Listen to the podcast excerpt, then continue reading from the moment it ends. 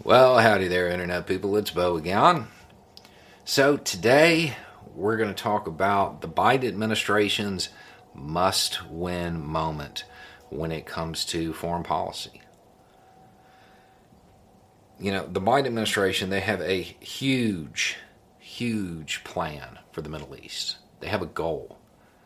They they have a desire to completely reshape it and make it more about the region than being the world's playground. It relies heavily on one thing happening that deal being reinstated.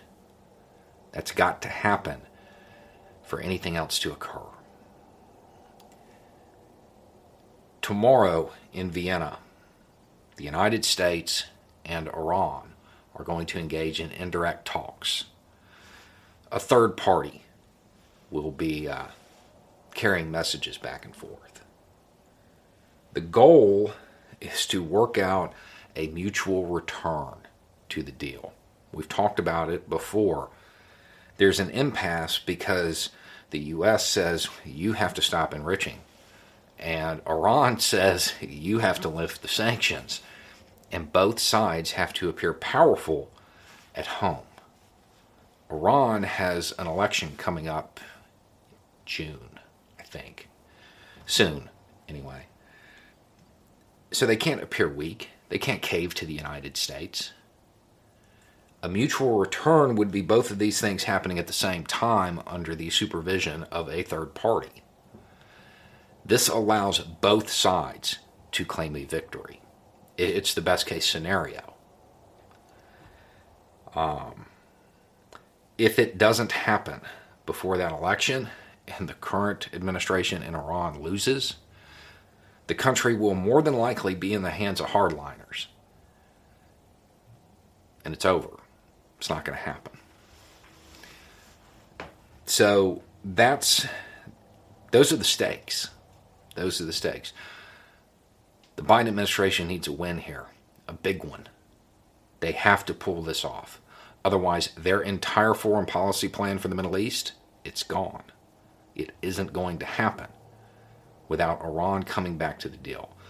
Because for that plan to work, Iran has to come out. They have to be seen as a legitimate power. All of this stuff has to occur for any of the other stuff to happen. Now, what's going to go down? We don't know. The U.S. seems open to direct talks. Iran doesn't appear to want that, and that makes sense from their perspective. Why would they want to be in a room with just the United States? We pulled out of the deal. We can't be trusted. It makes sense. So that's where we're at. That's what's going to happen. All eyes on Vienna. Since we've been talking about this, I've had some questions. And the main one is are the uh, criticisms of the initial Iran deal are they valid? Some are. Most aren't. Most are just US politics at play. In fact, you already have politicians in the United States writing letters to the Secretary of State complaining about something that hasn't happened yet you know, trying to say that we have to do it this way or that way before the talks have even started. Most is stuff like that. There is one incredibly valid criticism of the deal, though. It doesn't address Iran's non state actors.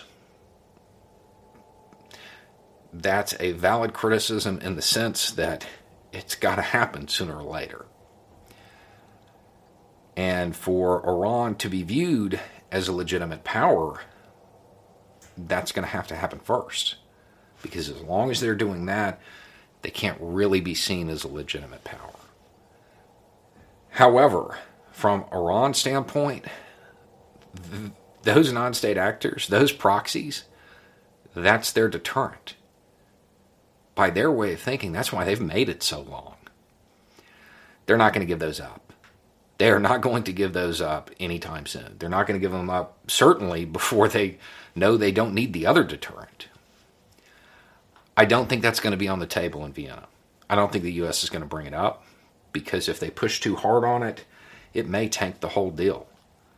If the Biden administration walks away with any kind of agreement on the non state actors, on the proxies, that's a massive win. Like even even even if it's just the promise to curtail them a little bit, that's a massive win. I don't even think they'll get that. I don't think they'll bring it up. Um, I, I realistically don't see that being addressed until like a year after we're back in the deal and there's real progress being made. But it has to happen because you can't be seen as a legitimate power while having the non state actors. And for the allies in the region, U.S. allies in the region, those non state actors are. Uh, they're, they're a constant concern for them. And it's going to be hard to get those other possible poles of power to view Iran as a legitimate power in the region if they're still using them. But I don't see that happening anytime soon. Not when not when the US didn't honor the deal. I mean that pulling out of this was a bad move and it's going to take time to repair people want to get beyond where we were at in the deal. But realistically, we haven't been in the deal for almost three years. We're starting at zero.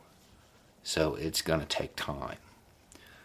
I would be very pleased if they were just able to get back to where it was.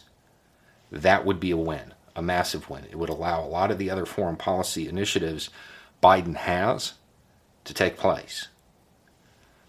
So, I mean, sure, you can hope for an agreement on the non state actors as well, but I, I wouldn't hold your breath on that one. Anyway, it's just a thought. Y'all have a good day.